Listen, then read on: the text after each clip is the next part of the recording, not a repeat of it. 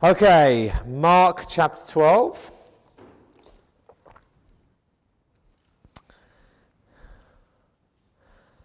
Let's uh, pray. Father, we thank you for your word. We thank you that, uh, that you've given us your word to instruct us, instruct us, to guide us, and to shine light on your Son, that we might grow in knowledge of him. And knowing him better, we will become more like him. May that be what you do through your Spirit tonight, Lord. May we be changed and may you be glorified. Amen.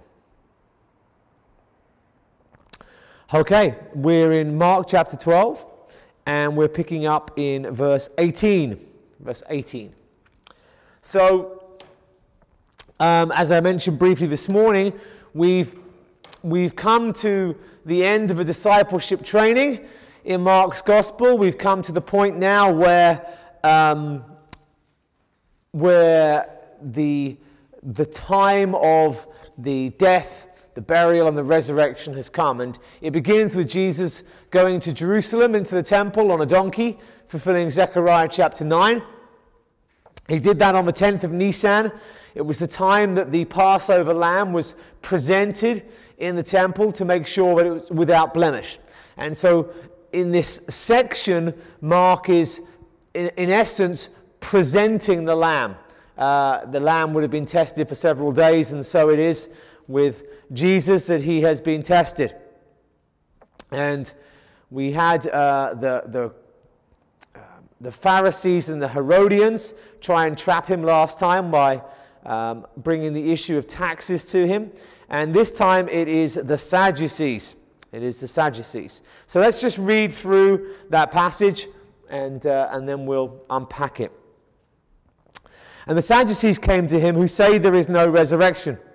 And they asked him a question, saying, Teacher, Moses wrote for us that if a, if a man's brother dies and leaves a wife, but leaves no child, the man must take the widow and raise up offspring for his brother.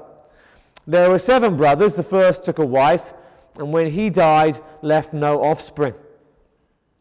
And the second took her and died and left no offspring. And the third likewise. And the seven left no offspring. Last of all, the woman also died. In the resurrection, when they rise again, whose wife will she be? For the seven had her as his wife. Jesus said to them, This is not the reason, is this not the reason that you are wrong, because you know neither the scriptures nor the power of God? For when they rise from the dead, they neither marry nor are given in marriage, but are like angels in heaven.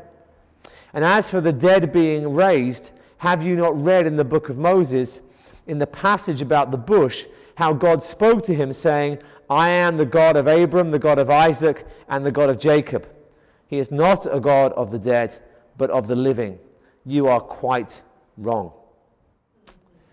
So, let's unpack it all um, the Sadducees come to him and, and they say there is no resurrection, which, as I've said many times before, is why they were sad, you see. They didn't believe in the resurrection. By the way, that's an Arnold Fruchtenbaum joke, you might have guessed. He's, he's fond of that one. Um,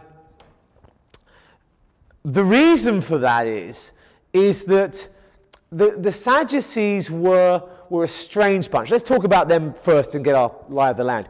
The, the Sadducees were, in one sense, theologically conservative and, in one sense, theologically liberal. Um, they were a bunch of people who were uh, part of the aristocracy. Um, powerful, wealthy families uh, who had control of a temple and the temple services. And they were meticulous that things were done according to the law of Moses. With regards to the law of Moses, it could be argued that the, that the Sadducees were stricter than the Pharisees. We've already seen in Jesus' dealing with the Pharisees that they would twist the law for their own benefit. And they would take what Moses said and they would twist it and change it so that they could benefit from it. The Sadducees were the ones that would say no, that's not okay. They were far more conservative with the text in that regard. Um, politically, because of their position of power, they were very liberal. Whereas the Pharisees were opposed to Roman rule, the Sadducees actually were, were quite Hellenistic. They were kind of um, fans of the, of the Greek uh, culture and what have you, because they, they, liked their position. They didn't want to rock the boat. They didn't want to affect Roman rule. They didn't want to, they just liked things as they were. They were the beneficiaries of the situation. But in another sense, they were theologically liberal because, like liberal Christians today, and I use the term Christian very loosely there, those who def- call themselves Christians but really aren't, a lot of liberal Christians today will uh, deny the resurrection of Jesus Christ. And the Pharisees denied the resurrection, amongst a few other things. And the reason for that is not because they didn't believe the Bible. As I've said already, I think they were more strict on actually keeping the law and not twisting it than the Pharisees were. The reason is, is because the key passages that speak about resurrection in the Old Testament. Now, we in the New Testament have resurrection so often. You know, Christ was resurrected. He is the first fruit of resurrection. We are to be resurrected. We are to have um, resurrected bodies. It's, it's such a central theme. Paul talks about it so often. But actually, in the Old Testament, it wasn't mentioned that much. And the key passages in the Old Testament are Daniel 12, verse 2, Isaiah 26, verse 19, and Job 19, verses 25 and 26. They're the three classic passages of, uh, con- of the Old Testament concerning the resurrection. Now, why is that significant? That's significant because none of them are in the Torah, the books of Moses. And the Sadducees, they were very strict about the law, but the law was the only part of the Old Testament that they took as being uh, inspired. They didn't believe in the prophets, they didn't believe in the writings. To them, it was all about Moses and the law. That's why they were the ones preserving the temple sacrifices. They're the ones that Jesus really railed against in his sermon in the temple, preaching against the system there and how it was being abused.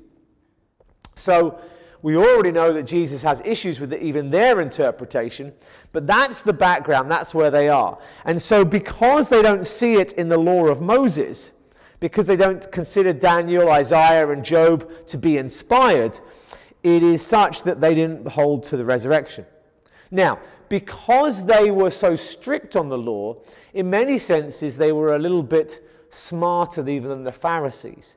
And they would sometimes be known for twisting the Pharisees and catching them in their own, in their own tricks, as it were, and giving them little um, quizzes, but giving them little problems, little riddles to try and make the Pharisees look stupid. And, and often did, did exactly that.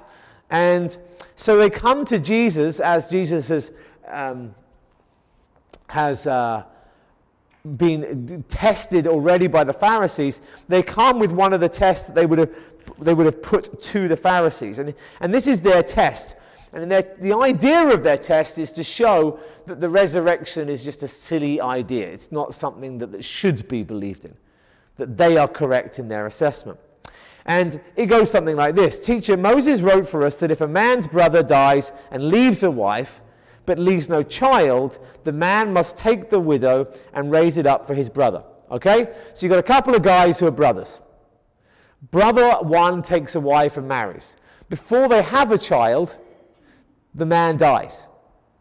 There is an obligation for the brother to then marry that same woman.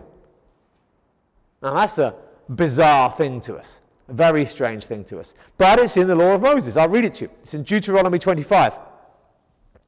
Uh, it says this if, if brothers dwell together, this is Deuteronomy 5 and verse 5. If brothers dwell together and one of them dies and he has no son, the wife of the dead man shall not be married outside the family to a stranger. Her, bro- her husband's brother shall go into her and take her uh, as his wife and perform the duty of a husband's brother to her. And the first son whom she bears shall succeed to the name of his dead brother, that this name may not be blotted out of Israel. And if the man does not wish to take his brother's wife, then the brother's wife should go up to the gate to the elders and say, My husband's brother refuses to perpetuate his brother's name in Israel. He will not perform the duty of a husband brother to me. Then the elders of the city shall call him and speak to him.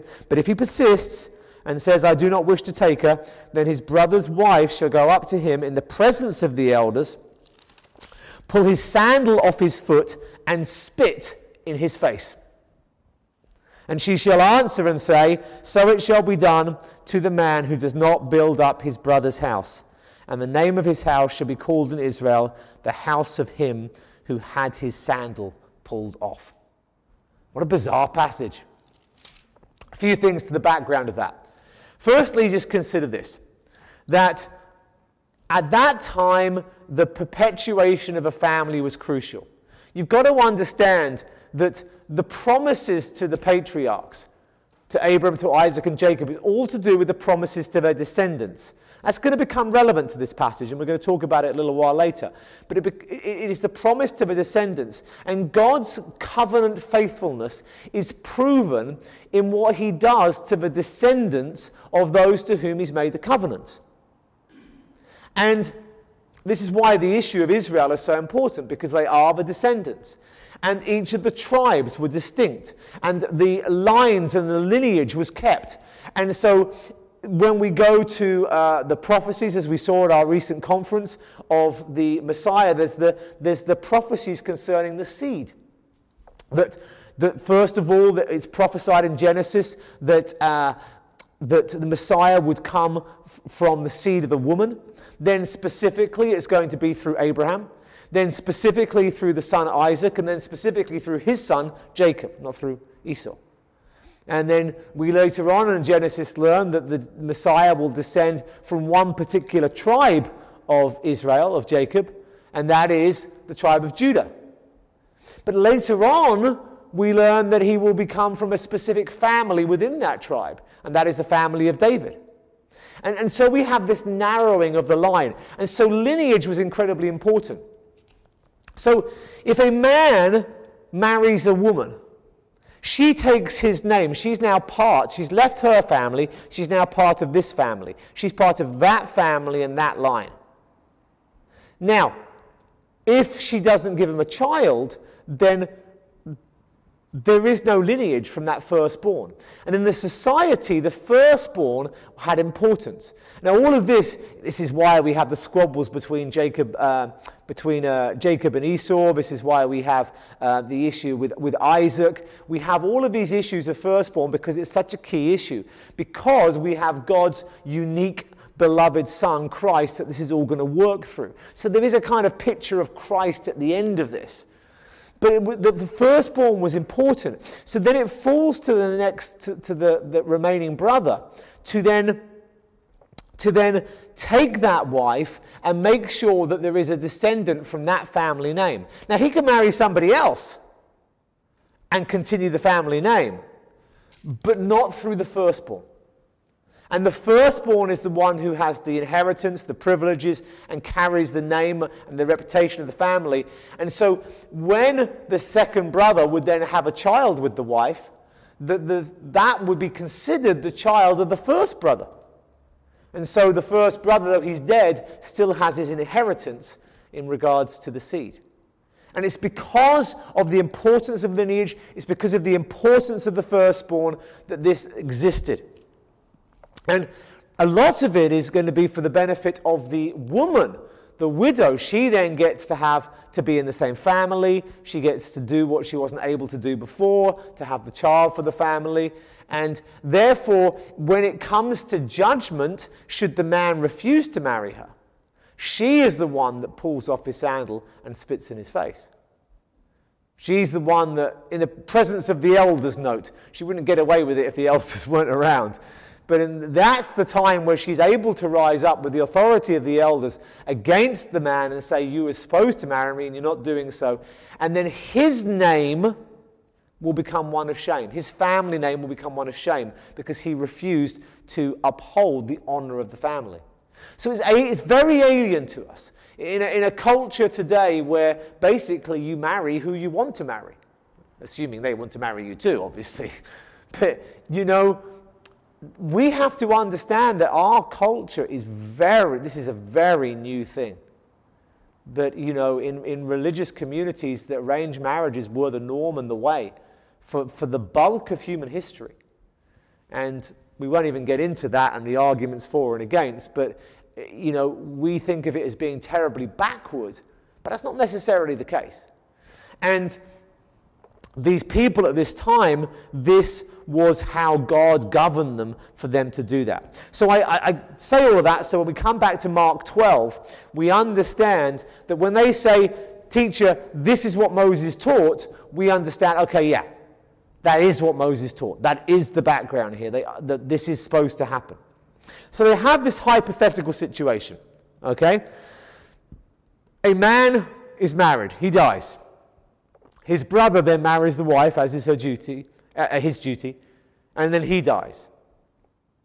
And I don't know if this woman is some sort of black widow or something, but it, she ends up getting through all seven of them. And the key issue here is that none of them have a child. If one of them did have a child, perhaps the Pharisees could then turn back and argue, ah, well, the one she'll be married to in the resurrection will be the one that bore the child because there, there was the permanence, the lineage created through that one. So in, the, in, this, in this riddle, in this story, there's none of them that produce a child, thus not favoring one over the other. And because of that, um, they then have got this bizarre situation where they say, um, in the resurrection, when they rise again, which of course the Pharisees don't believe, whose wife she, will she be? For the seven had her as wife. Now, there's one other passage, not a biblical one, that acts as a background to this. And that passage is in the Talmud, where there's talk there about the resurrect people. This is Pharisees talking about resurrection they believe in. But the, the question, presumably posed by Sadducees, is when someone is resurrected from the dead, they've been surrounded by dead people, right? Grave clothes, tombs. That makes them ceremonially unclean. So if someone rises from the dead, they immediately rise from the dead and they're unclean, according to your law, Pharisees. What do you do about that? And the Pharisaical response was, well, presumably they'll be cleansed um, as required, but we'll wait until that happens and we'll find out what happens then. Now, that might not seem directly related, but it's quite interesting because what happens here is there are a few presumptions that are made in this question. Presumption number one is that the afterlife, the, the, the hereafter, the, the, the kingdom life, is going to be the same as it is now. So now we have, you know, people who get married, husbands, wives, have children, and, you know, offspring and lineage. And there is a presumption that when resurrected, that that will continue. That's presumption number one. Presumption number two is that there will be a continuation of Mosaic law. Not only will life continue as normal in the sense of physically and it will just go on, but Mosaic law will be part of that life. Because of both Sadducee and Pharisee, it was so central to their lives that, of course, you know, this is God's law. Of course, when God rises us from the dead, there will be God's law still. Of course, there will. God's law is not going to end, it's not going to finish. And that's why the question was such a problem. Because Mosaic law taught the importance of monogamous marriage. You couldn't have five wives or six wives or seven wives. You could only have one wife. So if the law says you have to marry and then remarry and then remarry and then remarry within the family, she's had seven husbands. Then at the resurrection, the law says she can't have seven husbands, she can only have one. Yet none of them have had a child, thus not shining the spotlight on one obvious candidate. So, does she have seven husbands? How do you choose which husband she has? This was their predicament. It was based on the presumption that life continued as normal, and secondly, that that continued life involved Mosaic law. And thus, she couldn't be married to multiple people. And there you are, and there it's presented. And by the way, also uh, from extra biblical literature, if any of you ever fancy reading a bit of the Apocrypha, there is the book of Tobit. And in Tobit, there is a situation very much like this. Probably not a true story, but it was a story very much like this.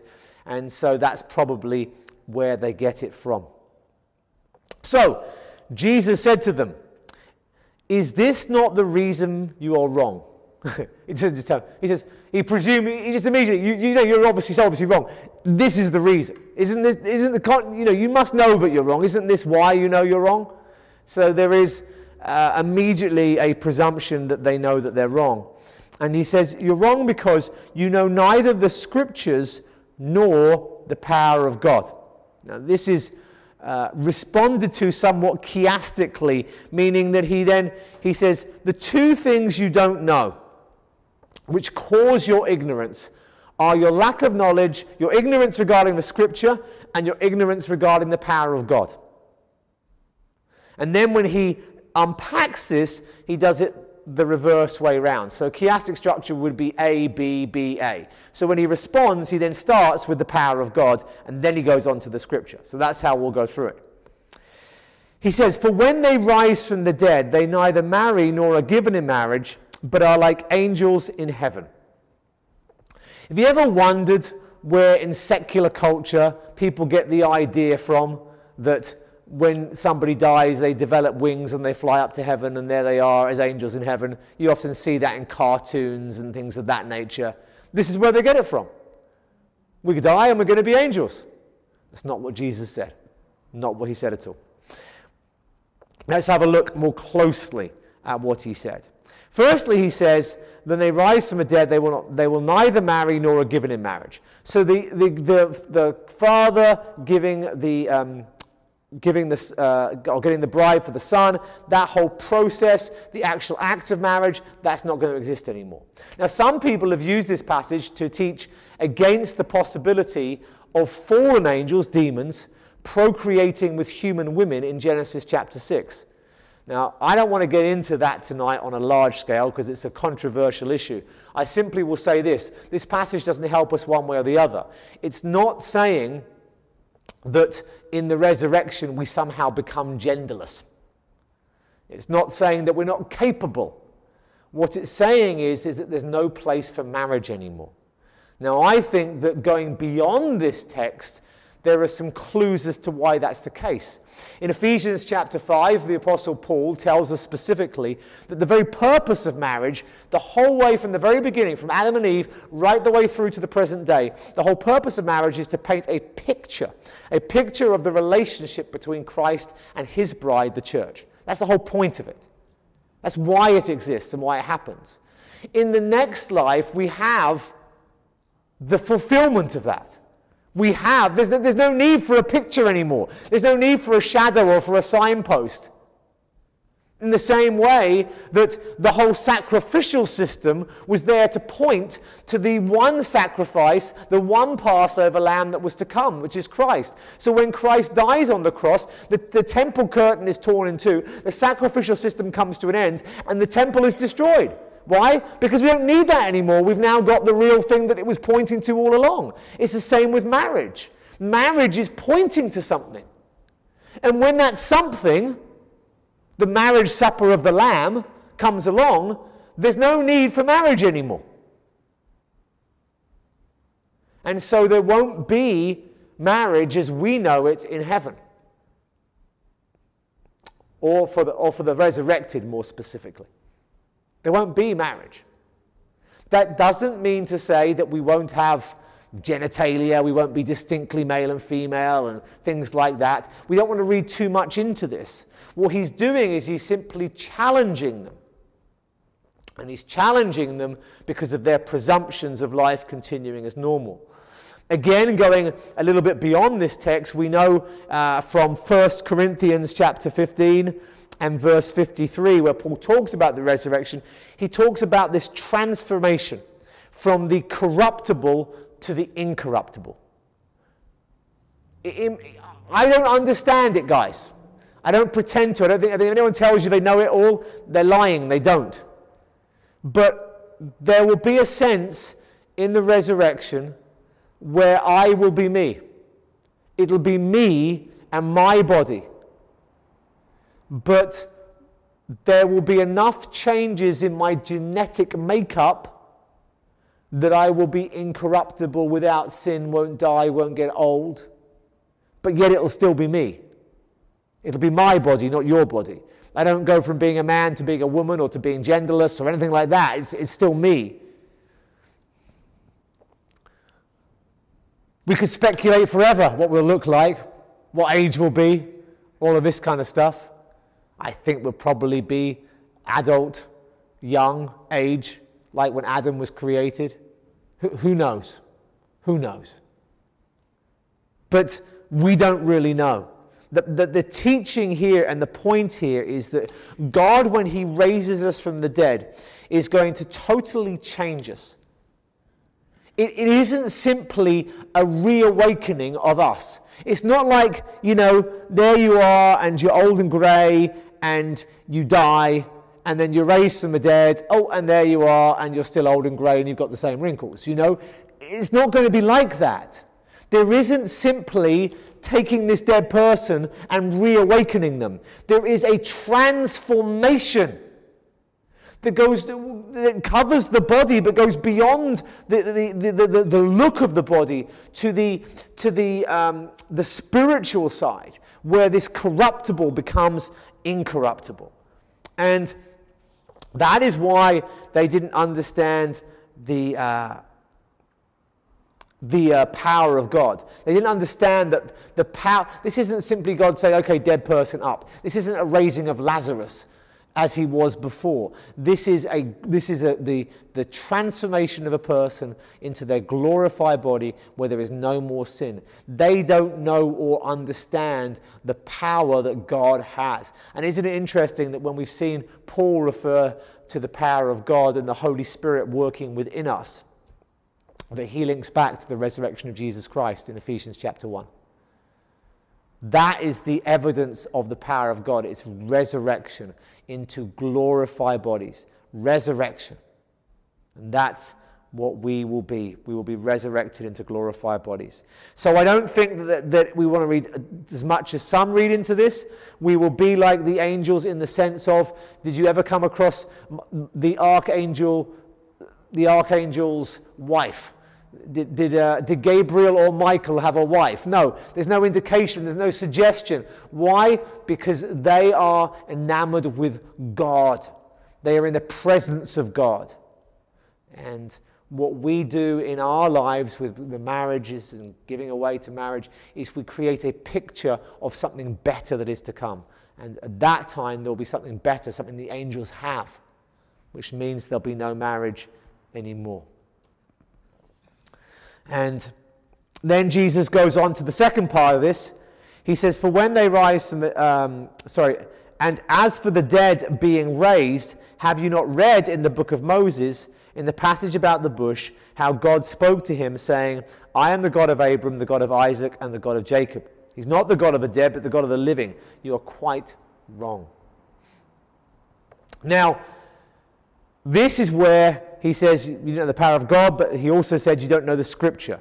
And it's interesting here this, and I, and I like this, I like this a lot. He doesn't quote Daniel 2, he doesn't quote Isaiah 26, and he doesn't quote Job 19. None of those passages would have been accepted as scripture by the Sadducees. If Jesus had quoted them, he'd have been right. They were scripture, and they should have believed them. But they wouldn't have understood that argument. So Jesus meets them where they're at. He gives them a response that they can accept. And I think that's wonderful. I think that shows something really quite precious in the heart of God. Sometimes we might be wrong about something, but we might just genuinely not be able to see it. Does that leave us at a a point of no progression? No, it doesn't. God will meet us where we're at. Show, show us what we, what we can know so that we can move forward to a point where we can know more. And that's what he does with them. He points them to the law, He points them to Moses, which they, they did believe. And specifically, he points them to Exodus chapter 3, verses 6 and 7, and the burning bush. And there at the burning bush, God, as we know, speaks out of the bush and says, I am the God of Abram, the God of Isaac, and the God of Jacob. And so God says, I am the God of these people. Now, there's much scholarly debate at this point. The standard response here is simply that God is, um, that what God is saying is, I am the God of Abraham. Not I was, but I am. I am the God of Isaac. I am the God of Jacob. See, he's not the God of the dead, he's the God of the living. They're still alive. That's, that's the point. I, then, then much of modern scholarship will disagree with that for two reasons. Firstly, they'll disagree with it because the verb in the present tense, the verb to be, I am, isn't actually in the text. It's not there in the Hebrew, and it's not there in the Greek translation either. It's just not there. It's presumed. In these languages, they would often go without a verb. So it's not there in the text. And secondly, the argument is simply that, that these people haven't had a resurrection yet. So it's not really an example of that. Well, I would simply say this two things in response. Firstly, I'd say the verb might not be there, but the understanding of the verb surely was. That's what implication means. So I think the way that the argument flows, there seems to be an implication from Jesus that Moses was saying that he is the God of these people, as if their story's not ended. But I do accept that they hasn't, they hasn't been resurrected yet. That is a good point. But let's take those two things and put it together. There is here a far broader point. God is going to take Moses. This is God meeting with Moses, right? God meets him in the burning bush. And he's going to take Moses and he's going to raise him up. And if you read through the rest of Exodus 3, which I, have done in preparation, you see God saying to Moses, This is what I'm going to do with you. You're going to go back to, to Egypt. You're going to go to Pharaoh. This is what's going to happen. And it's the beginning of Moses' story of, of him being spoken to and met with by God. And his whole story is, is, is him and God meeting in a way that God didn't meet with other people. And Moses was so unique in, in this. So I said so unique, that's redundant. He's unique in this regard, in that he, um, he had this special role that others didn't have. And he was, God made a covenant with Israel through Moses, and that's why we call it the Mosaic covenant. And there were all in that covenant all these laws and rules and regulations. Apparently, there's 613 of them, so I'm told. I haven't counted them myself, but, but that's the law of Moses. He is associated with it. And he is this great man in the Pharisees' thinking, he's this great man in the Sadducees' thinking. And God did these amazing things through Moses and he made a covenant with him. And what they do, what Jesus is doing, he's taking the man they look up to, the man that they believed in, the man whose law they accepted, the man whose covenant they accepted. They're, they're looking at, the, Jesus is pointing them to that man and to where he started. And he's saying, This man came to God, or God came to him on the basis of his faithfulness to the ones before. Right? We can see that. So Moses shows up and says, Wow, what's this? Who's this? He says, I am the God of Abraham, Isaac, and Jacob. I'm the God of the patriarchs. I'm the God of the one before you. Now, I think this is more the point that is being made here. Okay?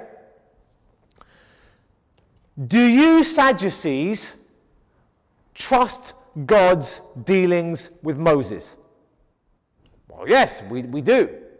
Do you Sadducees believe that the laws that God gave to Moses are laws that should be kept? Well, yes, more than anyone else, even more so than most Pharisees. We believe that. So, do you, do you uh, Sadducees believe that what God says to Moses is faithful and can be trusted? Well, yes, of course we do, they would say. Well, what's the basis of Moses trusting God? The basis of Moses' trust in God, and therefore the basis of the Sadducees trusting Moses, is God's faithfulness to Abram, Isaac, and Jacob. Three times to each of those individuals, to Abram and separately to Isaac and separately to Jacob, God says, To you and your seed, I give this land. When did Abraham have the land that God promised? Never. When did Isaac have all the land that God promised? Never. When did Jacob have the land that God promised? Never. When have any of the seed had all the land with all the boundaries that God promised? Never. Is God faithful? Will he keep his covenant? If he's going to keep his covenant, there has to be a resurrection. There has to be. And I think that more than the actual ver- implied verb and present tense and all that, I think that's the implication. The implication is you trust Moses, and the basis of Moses' trust in God was his faithfulness to the patriarchs. And they haven't received what was promised yet. How's God going to fulfill his promises? How can God be trusted? So he's, in a sense, throwing a puzzle back to them. How can you trust Moses unless you trust the promises to the patriarchs. And to believe that those promises will be fulfilled, you have to believe in a resurrection. Checkmate. That's what he's doing, I think. He is not the God of the dead, but he's the God of the living. You are quite wrong. And so he shows them from their own scripture that they believed. He shows them that in reality, they misunderstand the power of God in being able to transform a person and changing life and making life different in the, in the resurrection. And also, they don't understand their own scriptures, which, despite no explicit statement of resurrection, certainly at the very least, on multiple occasions, implied a resurrection on the basis of God keeping his promises. And so, the Sadducees are tricked. Other gospel accounts here. Um, talk about them being astounded and what have you. And Jesus, once again, in the midst of testing, has proven himself to be worthy of testing, to be unblemished, an unblemished lamb. One last thing notice the nature of the testing. The nature of the testing. The nature of the testing is that it doesn't simply prove Jesus to be clever, it points to what Jesus is about to do. What's happening here is he's pointing to God keeping his covenants with Israel. How is God going to keep his covenants with Israel? How is God going to accomplish resurrection? He's going to do it all through his lamb. Here's another example of an Old Testament promise involving the patriarchs that implied a belief in resurrection. God says to Abraham, Hey, Abraham, go take your son Isaac up on Mount Moriah and sacrifice him. What did God promise him? That Isaac would be the chosen seed. And yet Abraham held up the knife and was about to plunge it down when God said, Stop. Why?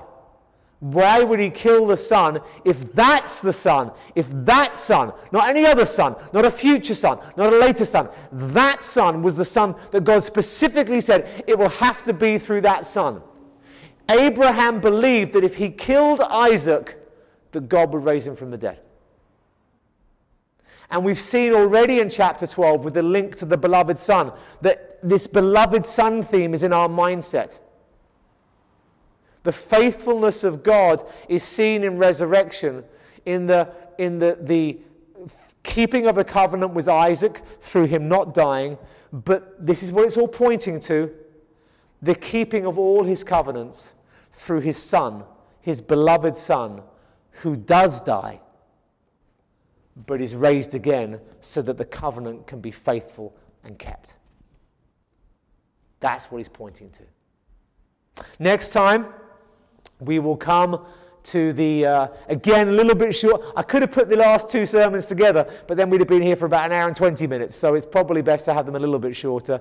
But next time we're going to come to the third of this triad. We know Mark's, fond of his triads, his little groups of three. The third of this, of, of this triad, which is the testing by the Pharisees and the scribes. So the scribes will come to him and test him one last time.